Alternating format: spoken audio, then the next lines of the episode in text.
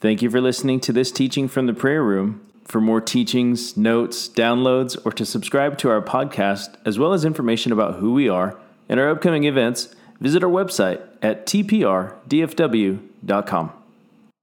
Okay, well, for those of you who've got the notes, uh, we are jumping in tonight, our Book of Revelation study. This session is actually entitled The Beatitudes of Revelation. We're going to look at what the Word of God has to say in Revelation. You may or may not have known that there are some Beatitudes that snuck their way into that book too, not just Matthew. And so I'm going to pray and ask the Lord for help here. Father, we pray tonight as we look at your Word that you would anoint it and you would open the eyes of our understanding, that you would enlighten our hearts tonight so that things would come alive. God, that these words would come alive, that you would give grace tonight as we study in Jesus' name. Book of Revelation, the Beatitudes. All right, well, to start with, as we, uh, as we dive in here, these uh, verses that we're going to look at, there's some key instructions for the church of the last generation. It's actually what's happening here. That if, if you're looking for a way to interpret what are we going to be looking at and what are we reading tonight, these are some of the uh, perhaps lesser known instructions that are found in the book of Revelation about how to be a disciple during the time period that the book of Revelation unfolds. You know, you could look at the comparative Beatitudes uh, that are found in the Sermon on the Mount, and Jesus is laying the groundwork for Christianity. And he's saying, Blessed are you if. And then he more or less says, If you live this way and experience these things, then, then you can count on these promises. And that's kind of the prescription that we find in the Beatitudes of the Sermon on the Mount. And, and, uh, and they're all conditional. They're all conditional statements. There's a promised blessing that's conditional on partnership. But I just find it interesting when we look at the Beatitudes in the book of uh, uh, Matthew in the Sermon on the Mount, and we see Jesus is establishing basic Christianity. And he's saying, This is what it means to just be a saved person. This is how you want to live. This is what you want to give your heart to, your attention to. You want to live these ways. These are foundational uh, discipleship principles. He gave us eight in uh, the Sermon on the Mount. Find it funny that we've got seven now in the book of Revelation. And these seven, similarly, they describe kind of a upgraded version of, of, of what uh, discipleship looks like under the most intense pressures imaginable. And yes, we want to hold on to the uh, eight uh, Beatitudes of the Sermon on the Mount. We're going to always need those. But there are some that he gives us in the book of Revelation that he's drawing additional attention to and he's highlighting. And I think that it's out of the same mouth. Jesus is the same one that said the Beatitudes in, in Matthew uh, in the Sermon on the Mount as he does now in the book of Revelation. There are a couple times it's an angel, a few times it's Jesus himself. But it's Jesus that's orchestrating this same. Um, uh, equation of a blessing declared with partnership and then promises of, uh, of what that partnership will yield in the life of the believer, but it's in the context of the greatest trial that the earth will ever, ever experience. So these are some Beatitudes we want to pay attention to. These are some things that we want to look at and get a little bit of uh, perspective on. Now, that term beatitude, if that's one that you're kind of like, where, what, how are we calling these beatitudes? The, uh, the term beatitude, it comes from the Latin word beatus. And what that word means, if you just break it down, is it means happy and blessed. It can, in depending on the context, it can mean either happy or blessed. So when Jesus in the uh, Sermon on the Mount, he's saying, "Blessed are you if." It's actually that root word that, from which we get beatitude. It's this concept, it's an attitude of the heart or a heart posture that you will be blessed if you walk in this according to these principles, according to these ways. And so the term beatitude, its foundation is actually in that word blessing, which is how Jesus started each one of the beatitudes in Sermon on the Mount. Blessed are the humble, uh, or rather the poor in spirit, blessed are the meek, all of those. So, when we're looking now in the book of Revelation, we're doing the, the correlation of that same concept. Blessed are those, or blessed is the one who does this or that, okay? Well, the very opening of the book, we don't even get but a few verses in to the book of Revelation, and the first blessing is uh, prescribed, as given. blessed is the one who reads the words of this prophecy, and blessed are those who hear it and take to heart what is written in it, because the time is near. Now, we're going to look at each one of the seven Beatitudes of, of, the book of Revelation. I just want to make note right now that at the very beginning of the book, we're being introduced to this concept that there are blessings that are related to the contents and the lifestyle and faithfulness in the context of the book of Revelation unfolding.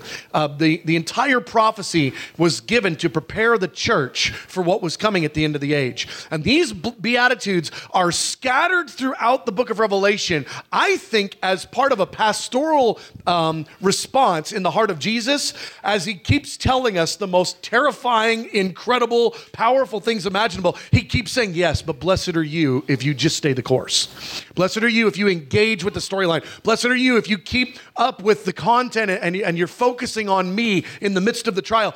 In the midst of the difficulties, he keeps saying, Yeah, but blessed are you if. And I think it's part of Jesus' pastoral response to some of the intensity that we read in the book of Revelation. So I think that's part of why they're in there. Okay. So, what are these Beatitudes? Now, I gave you just a little paraphrase, my interpretation of these Beatitudes. We'll actually read all of them. But I just give, gave a little one liner here on all seven of them that we find. Uh, the one in Revelation 1 3, I think it's blessed are those who read and believe the book of Revelation. I think that's what you could call the first one. The second is actually, blessed are those who are martyred in the midst of the great trial, that there's a blessing on those that are martyred. Number three, those who are prepared for his second coming. Those that are prepared for the return of the Lord. Revelation uh, 19 9, this is the fourth one. Those that are permitted to attend the wedding banquet. There's a blessing on those that are permitted to attend. Those who get to be part of the first resurrection. What's the next beatitude? Number six, Blessed are those who know the book of Revelation and hold to it. They hold to it. It's not just enough that they know the words, but they hold to it. The phrase is keep the prophecy. Revelation 22, 14 is those that hold to righteousness in the midst of the evil day. You know, we're going to talk a little bit more about that, but in, in just a little quick synopsis on that one, we're heading into the most difficult season of human history. I believe we've already begun to see some of the birth pangs. I think that's something that's shifting and shaking right now in the earth. It's only going to get more intense from here out. There'll be moments of reprieve, but we're headed into the, the greatest intensity that humanity's ever experienced before. We're also heading into the greatest level of deception that has ever existed in humanity. And as a byproduct of that deception, the greatest level, the highest heights of wickedness that the earth has ever known. And so there needs to be a church that understands the narrative, that's walking with the Lord in the midst of the trials, that's not yielding to compromise, that's walking in righteousness, and that is able to stand in the evil day, that knows the hour that they're living in and is living like they're living in that hour, not living like it's some other generation. A people prepared and walking with God in the most difficult time. That's really what the book of Revelation is for, is to help prepare us for that. Thank you, Jesus. You gave us a 22 chapter book on how to handle the most difficult generation ever. Because whenever it is in human history timeline that a group of people find themselves alive in the time frame that the things in the book of Revelation unfold, they will need that content. And we have found ourselves at the early stages of that generation. I don't know. Are we talking 20 years or 50? I don't know, but it's not 100 anymore. It's not five. We got to know a bunch of reasons why we know it's not that little. But it's some short number of decades away, and we're going to see Jesus in the sky, people. And so there is now an urgency for the people of God to begin to understand this material and to give ourselves to it. Which part of the reason we've spent so much time uh, in this study on the book of Revelation that we might be a people that are as prepared as one can be. All right. So now let's look at these Beatitudes. I broke them up into a few different categories because that helps me. you know, a lot of times these study notes, it's really what helped me to comprehend it. And then I just give it to you. And if it's helpful to you, great. If not, that's okay. It really was for me anyway. And so, uh, so as I'm trying to process this information and I'm studying and reading and I'm thinking and I'm comparing, I saw a few themes that jumped out. So the way that we're going to look at these now isn't in the order that they appear in the book of Revelation, it's thematic because this whole study that we're doing on Revelation is a thematic study. So, the first uh, theme, if you will, that really jumped out to me is the way we treat the book of Revelation. There are two Beatitudes in the book of Revelation that are specific to the way we treat the 22nd, or, uh, I'm sorry, the 22 chapter last book of the Bible. There's two Beatitudes that directly address how we treat it. So here they are. Revelation 1 3, we just read it. Blessed is the one who reads aloud the words of this prophecy. The prophecy is the book of Revelation. And blessed are those who hear it. And if you will, blessed are those who take to heart what is written in it because the time is near. Let's do a few takeaways here. This is the book of Revelation self declaring its importance. The book of Revelation is saying this is a massively important book. In fact, you're blessed if you read it. You're blessed if you hear it read. And you're blessed if you take to heart what you hear and what you read. It says it's important that you understand this book is different. This book is a real time strategy game. This book is an actual unfolding of events, in many ways, in chronological order of those events. This is a book that unfolds and describes a generation. Who wouldn't want a 22 chapter book in the Bible about their generation? Specific to their generation. The truths have always been helpful. The truths have always been applicable. But there's never been a generation that actually walked out the book of Revelation, and there's going to be, and the Bible says this prophecy is important. You are blessed if you read it, hear it, and if you take to heart what's in there. Now, that's true of all the Bible, but it's double true of Revelation because it says it outright, straight up, and it's part of the way that the the uh, Holy Spirit is helping to author the book of Revelation from the very onset to say, this one really matters, people. Be bad at something else.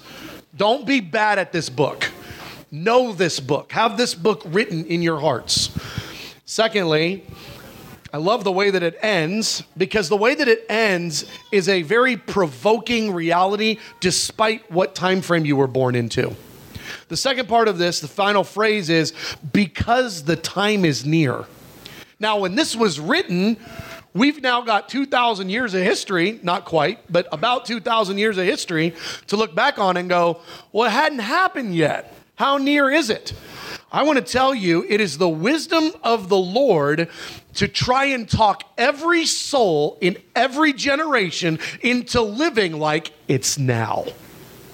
It's the generation, it's now. Live like it's real because it creates urgency in the heart because it creates prep, uh, preparedness. Just think about the accumulated wisdom that we could have today if all the generations of our fathers had lived like they were about to experience it and were preparing that way and were creating resources like it was true. And then the next generation are building off that, and the next generation building off that. That's not necessarily been the case. Here we are now, it's 2022, and we're a little bit in a pioneering stage, not completely. There have been some that have gone before us in the last generation, but it's difficult to go generations back and get real clarity about a lot of these things. But the, the admonition is live like this is real and now and will impact your life because if you do, you'll be blessed. Now, that would have been true no matter the generation you were born into.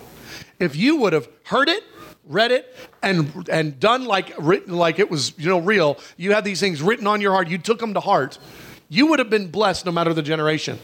But you'll also be equipped in the hour when the things actually unfold, and that's a double blessing. Next, that's the way that the book of Revelation starts. First chapter. But now let's look at last chapter. Its bookends says nearly the same thing at the end of the book of Revelation.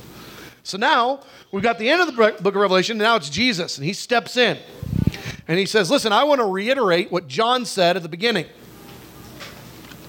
He said, Look, I'm coming soon. You could say in, in the uh, latter part of Revelation 1 3, because the time is near. Here, Jesus starts with that. He says, I'm coming soon. He said, Blessed is the one who keeps the words of the prophecy written in this scroll. I love that phrase. Keeps the prophecy, keeps the words of the prophecy of this scroll. They keep the words. in order to keep the words, there's a lot that goes on there. You can't keep the words of a scroll you're unfamiliar with the content of.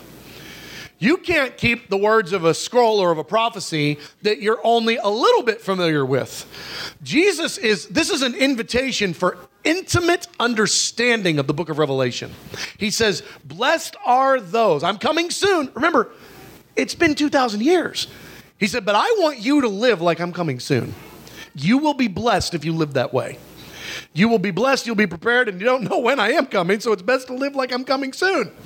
And he said, Blessed is the one who keeps the words of this prophecy. It means hold to it and apply it. Now, it's really easy, or much easier, to hear a teaching and to later repeat it than it is to hear a teaching and apply it in your life in such a way that the testimony of the Holy Spirit would say they're keeping the prophecy.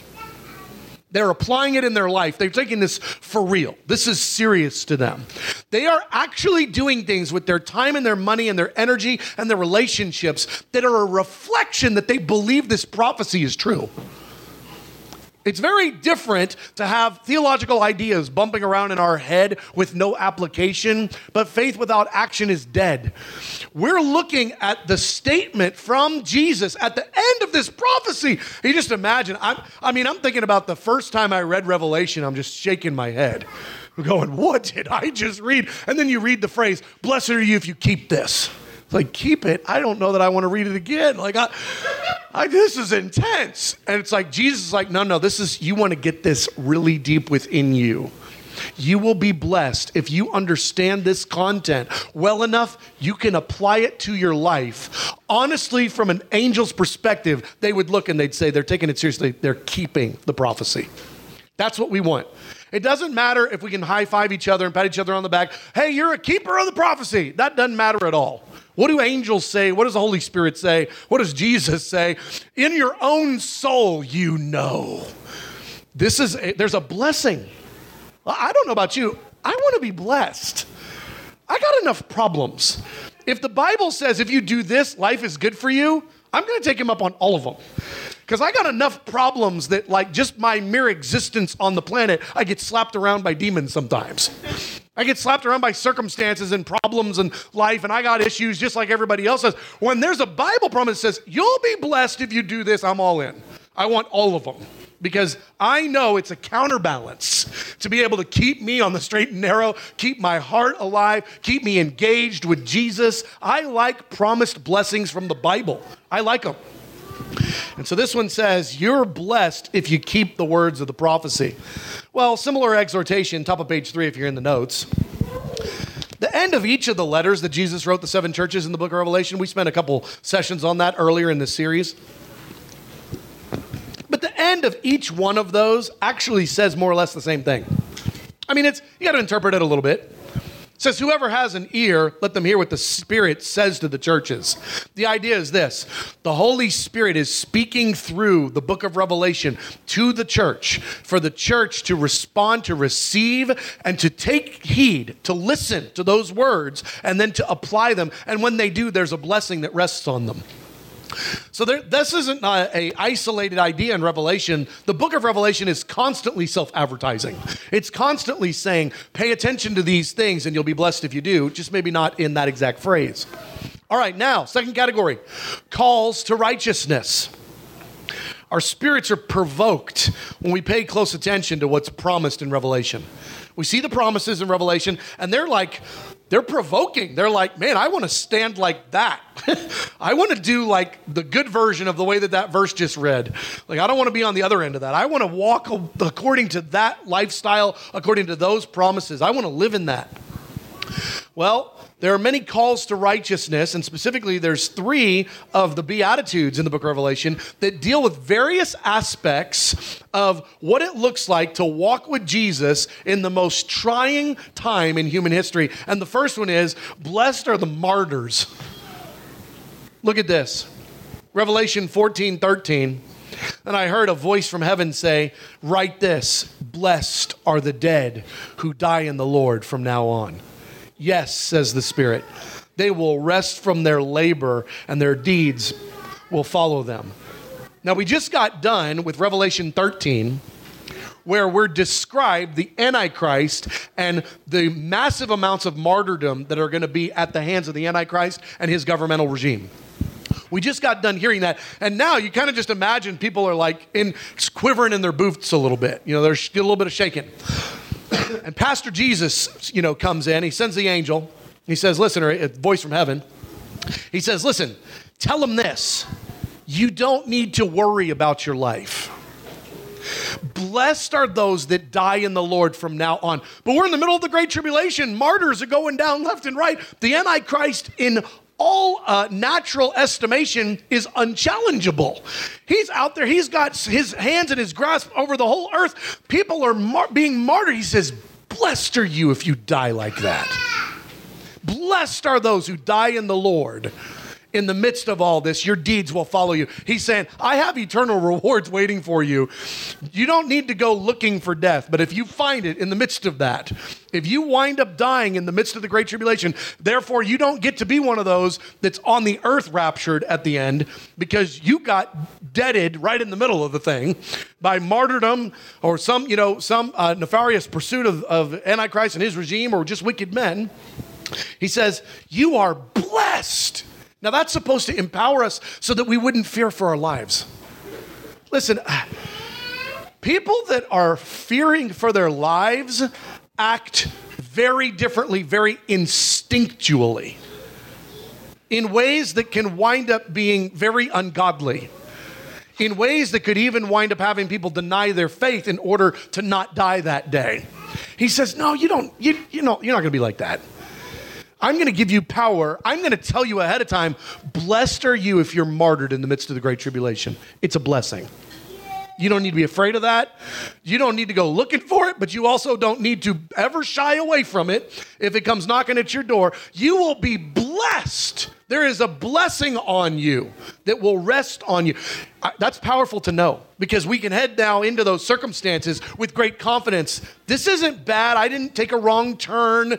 In fact, I was given those Bible verses so that I might stand strong in the evil day. And I might be thinking about the blessing instead of thinking about the temporal pain instead of thinking about whatever ramifications for those that I love. I might be able to stand strong because I can have the words of Jesus echoing through my mind. Blessed are those that die in the Lord from now on. That's powerful. Next, call to righteousness, those who are prepared for his coming. Revelation 16 15. Timing of this is in the middle, towards the end, of the bowls of wrath. The bowls of wrath are the most intense judgments in the book of Revelation.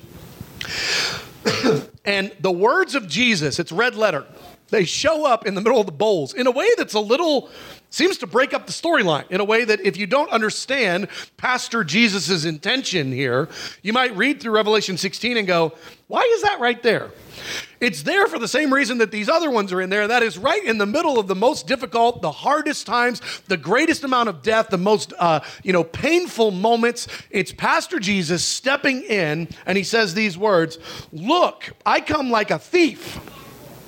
Blessed is the one who stays awake and remains clothed so as to not go naked and be shamefully exposed. Let me just break it down for you. Blessed are those who prepare for the second coming of Jesus and that they are steadfast in their spirit and they are steadfast in their lifestyle. Nothing will shake them. He said, Blessed are those who are awake and that they remain faithful, that they remain clothed, they are ready for the work of the Lord, they're engaged in the storyline. Blessed are the prepared. You know, Jesus is the one that gave this thief motif. He gave it a number of different times, and, and then, uh, and then uh, Paul ran with it. But it's Jesus' idea. Jesus is the one that describes himself showing up like a thief in the night. That's a Jesus idea. And he says, Listen, I actually want you to kind of get a little bit of a tremble in you about that, because what that means is I'm going to show up and most people will be unprepared. But you don't need to be unprepared because you knew I was coming. You maybe didn't know what night, but you were ready every night. You were living prepared. You got the warning ahead of time and you prepared yourself so that you might be one that could respond rightly all your days. This is a call to preparedness. It even goes back to knowing the book of Revelation and taking it seriously. Not only, but certainly that being part of it. Blessed are those who are prepared for the second coming of Jesus. You know, we're we're actually very fortunate, in my opinion, and all of this is part of the plan of God. We're very fortunate Jesus hasn't come back yet. Because there's a whole lot of not prepared going on. And prepared doesn't mean storing up, you know, canned goods and having a bunch of guns. That is not prepared. There'll be plenty of those dudes that aren't in a good spot. A couple of them there might be. That's not the issue of preparedness. The issue of preparedness is in the soul. But it's not in the soul in random ways. It's in the narrative of, I am coming soon. Be ready for me coming soon. I've never come back before. I came once, but I've never come back to the planet. I've never come back for the, the second coming, the procession, the rapture. I've never done that before. It's a unique moment. Be prepared. You need to be prepared. I'm actually grateful that Jesus hasn't come back yet because right now, uh, the church at large is not ready for that moment. But I think little Bible studies like this, and a bunch of them that are a whole lot better than ours, are part of what's going to start to change the conversation. So that in some time, Lord, give us a little bit of time here. We need some time in a little bit of time, the church might be prepared because there's a blessing promised to those that are prepared. There's a blessing that is promised for that. Also, those who hold to righteousness through the evil day. We're headed into a season. We just uh, handed out those books on the harlot. Uh, nope, that was. Uh, Book of Heaven or uh, Tour of Heaven. Some weeks or months ago, we handed out some books on uh, the harlot Babylon. It's a subject that's really intense in the Word. It's a very important subject, and it's the rise of wickedness in the last generation that will surpass all wickedness in human history. It will be the most wicked ever, and people will look at it and they will call evil good, and they'll call good evil, and the world will celebrate evil. And in that hour, Jesus gives us another beatitude, another exhortation. He says this Blessed are those who wash their robes, that they may have right to the tree of life and may go through the gates into the city. Outside are the dogs, those who practice magic arts, the sexually immoral, the murderers, the idolaters, and everyone who loves and practices falsehood.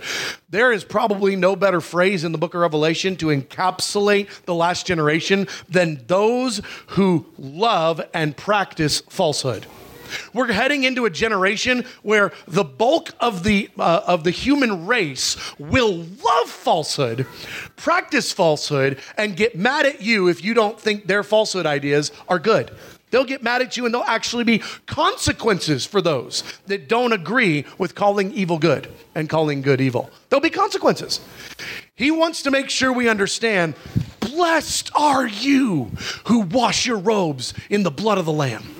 Blessed are you who give your life to Jesus and then you walk according to his righteous ways in the most wicked generation. Blessed are you if you hold the line about what is righteous. And then he goes ahead and he gives the opposite. If anybody wonders what I'm talking about here, he says, outside, as in they don't get this blessing. Outside is a different category of people. Well, who's that category of people? Those that practice magic arts sexual immorality, murder, idolatry, and every evil practice. He says, You are blessed if you practice righteousness in the final generation.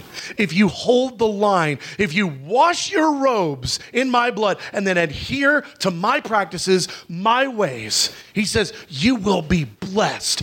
There's going to be so much confusion over that point in the church in the last days. There's going to be so much wishy washy because it's going to be like, well, if I don't do this, then I can't provide for my family anymore. Providing for my family is a good thing, right? don't fall into unrighteousness to provide for your family. The Lord will take care of your family. Well, what about my physical well being? If I don't give in to these compromises, they're going to cut off my meds. I need my meds. Listen, whether you die from not having meds or the Lord heals you and he just removes the need for the meds, don't give in to unrighteousness in order to meet a natural cause or a natural need. The Lord will help us. Blessed are those who walk according to his righteous purposes in the most wicked hour. It's very important.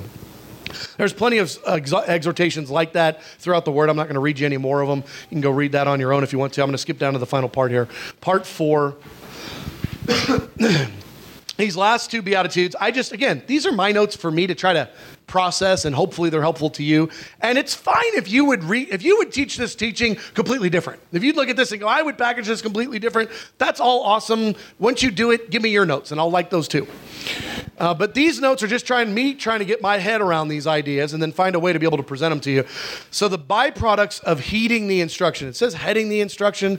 You know, it's a funny thing when you try to put the word heeding in a heading because you just get a self correct. It just it just auto corrects you, and you wind up with heading the instruction. Anyway, byproducts of heeding the instruction is how that's supposed to read. There's two of them that I see. One of the byproducts, and again, this is Pastor Jesus. He's trying to help us. He's trying to help us to understand it's all worth it. Hold on. As you go through the most difficult time in human history, hold on. I'll be with you. I'll strengthen you.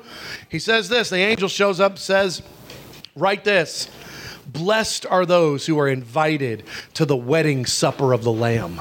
And he added, These are the true words of God. Blessed are those that get to attend the wedding supper. There's going to be times during the coming decades, you actually don't have to wait till the final three and a half years to start experiencing some of the negativity that will be accruing in this final generation. Some of it's already there now, but it's only going to continue to grow. And we kind of need to gird ourselves up a little bit. We need to get tougher skin. We need to get more grounded in the word. We need to be less reactive to things. We need to have a well within us that we might respond with the grace of the Lord and, and the ways that the, the Bible gives us that are apt replies and not just emotional responses. But as we near the end, and the difficulties are so hyper difficult, they are so intense. We're actually, I think, gonna need the picture of, if I can just make this through this, I get to go to the wedding supper of the Lamb. And that not being a cool Bible idea anymore, it being an actual fact you're thinking about. Let's see, according to the timeline, I got about six weeks left before the wedding supper of the Lamb. If I can just hang in there, I get to go to the wedding supper of the Lamb. And by the way, hanging in there includes dying martyrdom. That, that's hanging in there. What isn't hanging in there is bowing, buckling, faltering. We've got to be a people that hold the line. You don't have to be mean about it, but you got to get mean in your spirit. I mean, you got to get you got to get girthy. You know, you got to get to a point where you don't take no nothing from nobody. And you just go, "No, that's not what the word of God says. No, this is truth. This is right." And we walk according to those things. I think there's going to be a time where we're going to encourage each other. I mean, we're going to be in like foxhole mode. Looking at each other going, Blessed are those who get invited to the wedding supper of the Lamb. I'll see you there in a minute, one way or the other, right? We're going to be looking at each other. We're going to be encouraging each other with these words because there is great difficulty coming. Not only difficulty, also the greatest hour of the church's victory. But the greatest hour of the church's victory doesn't decrease the difficulty. It just gives us a different focal point. Our narrative is far greater than the pain. But there really will be pain. And I think that this is Pastor Jesus helping us to see once again blessed are those who will be invited to the wedding supper of the Lamb. And similarly, blessed and holy are those who share in the first resurrection. The second death has no power over them. They will be priests of God and of Christ, and they will reign with him for a thousand years.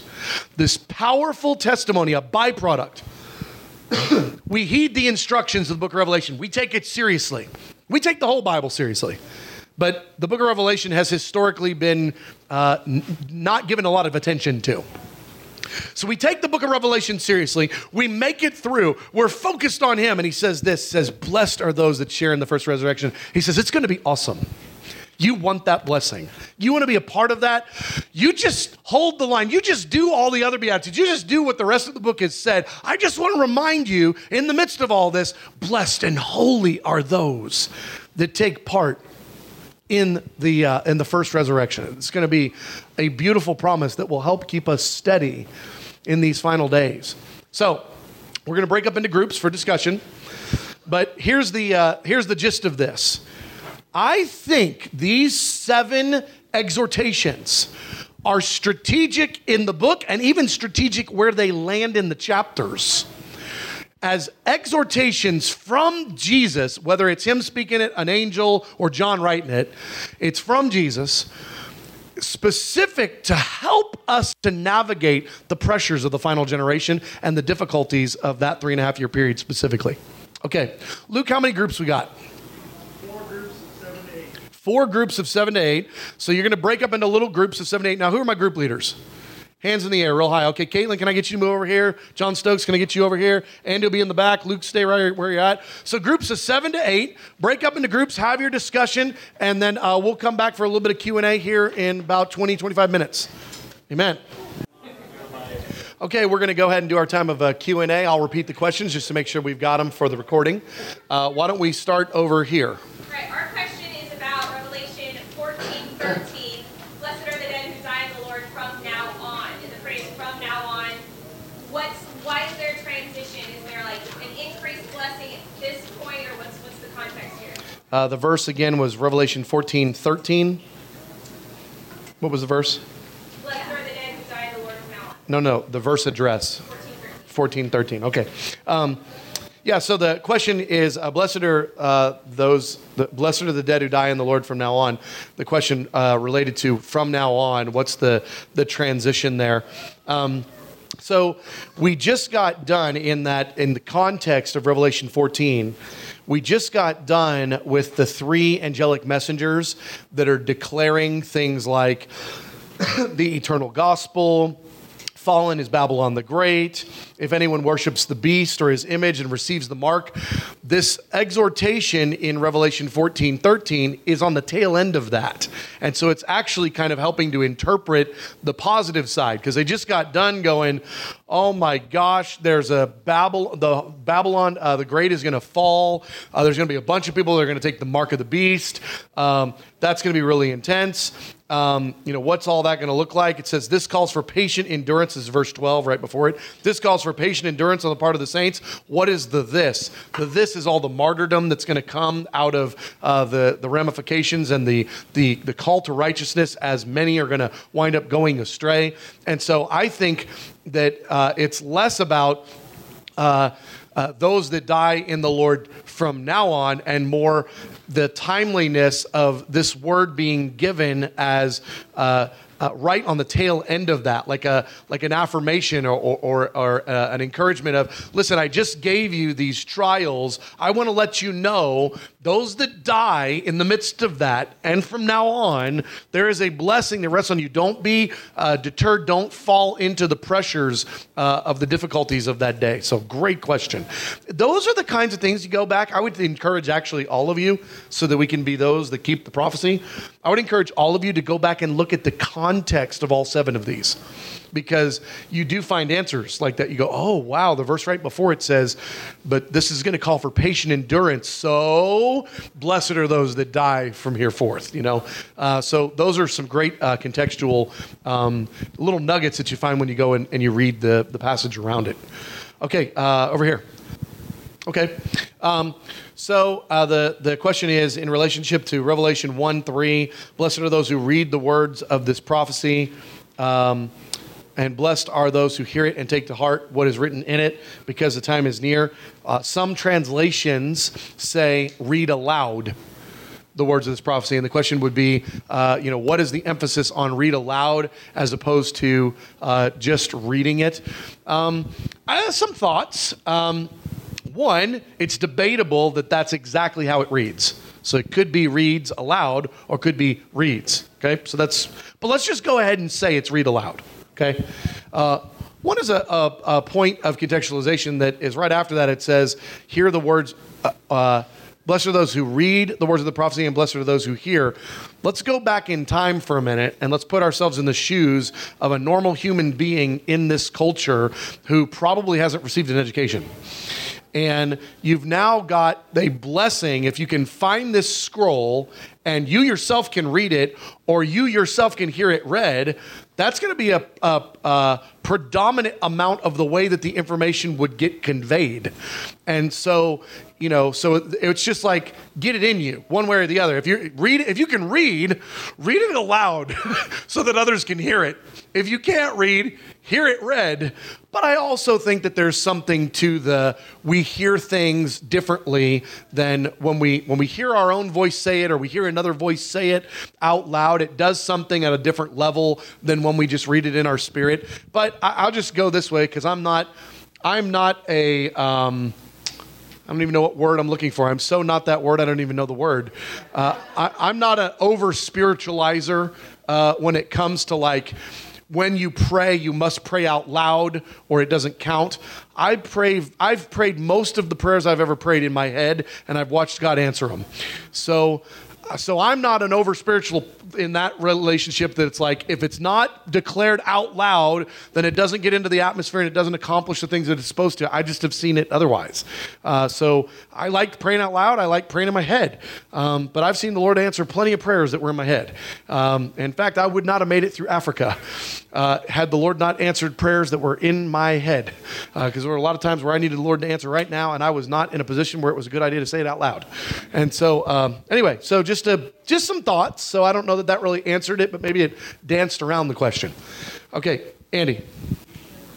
So if if I can restate it, uh, what might be the greatest way to get believers in the West to actually start doing the Revelation 1 3? Blessed are those who read it, hear it, uh, uh, and take to heart what's written in it, and even the Revelation 22 who keep it. Uh, what would it take, or what do I think is the best way? And, and you even alluded to, is it going to be the pressure? Is that what's going to probably be the greatest catalyst? Probably. Um, in American Christianity and other Western nations as well, and other nations as well. It's just the pace of life looks very different in a lot of different parts of the world than it does in our culture. Our culture is go, go, go. And that's a Western uh, uh, way of living that is not universal to the planet. And, uh, and so there's so many opportunities in go, go, go. There's so many distractions. There's so many ways to keep you moving and busy and doing that actually require a, a maybe way more to slow down and to read and to process and to think and to dialogue and then to figure out how to apply. Ooh, and if I apply that, that's going to cost me some of my go, go, go.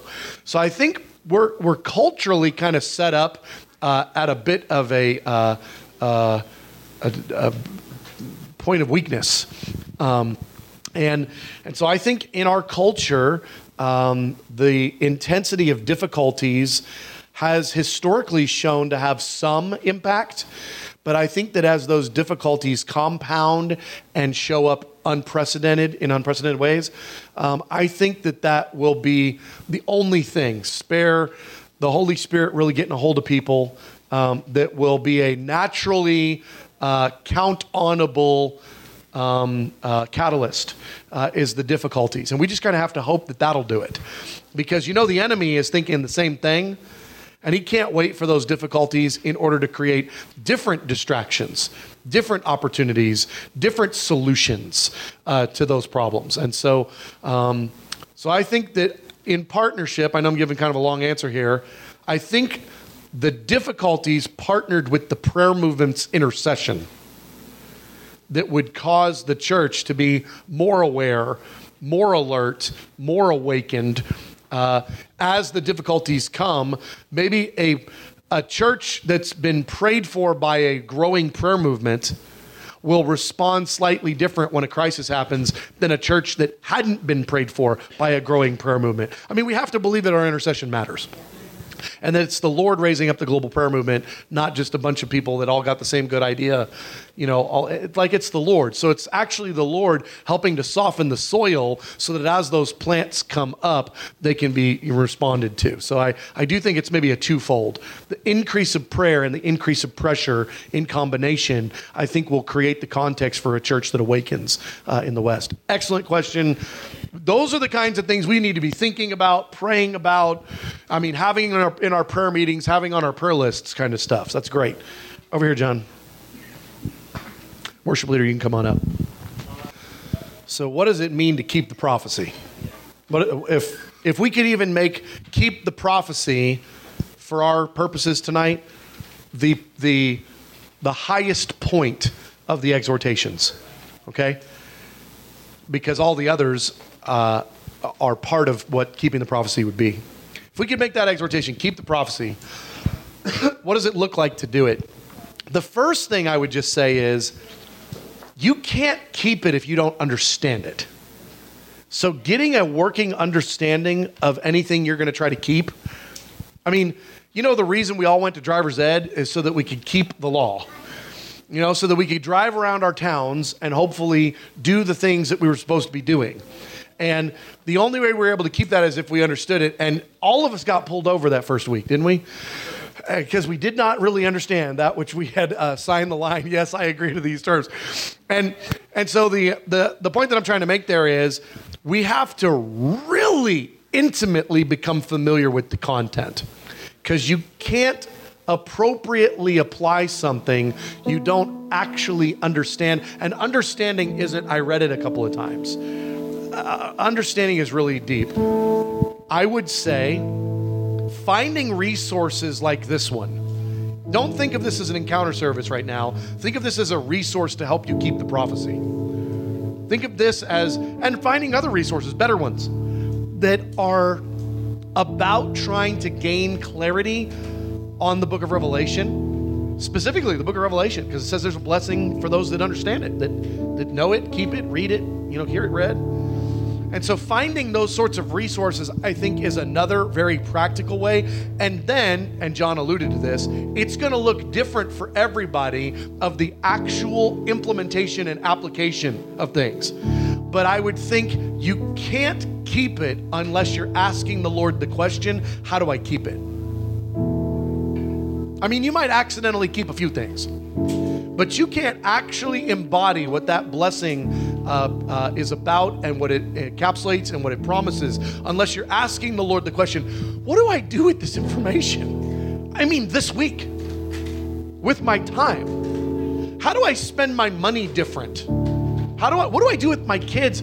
I don't have kids yet. What do I do with, I'd like to get married one day? Who do I marry in light of this? It's not the time to marry a lost person. This, you got like, you want to marry a revelation fanatic. I mean, it's like this. These are you like this. This is the time to be thinking. But that's keeping the prophecy because that's I'm actually going to plan my life and my decisions based off of what I read in the book of Revelation. That's what keeping it means. Now that's just one example. But that's my point is we're thinking about our life and our decisions, what we do, what we don't do, where we go, how we spend our time, what we don't give our time to, even though it's awesome, it's not it's actually going to pull me away from some things that are going to help me keep the prophecy. And so it's it's all of that taken into account. So great question, glad you asked it. This concludes this teaching from the prayer room. For more resources, please visit our website at tprdfw.com.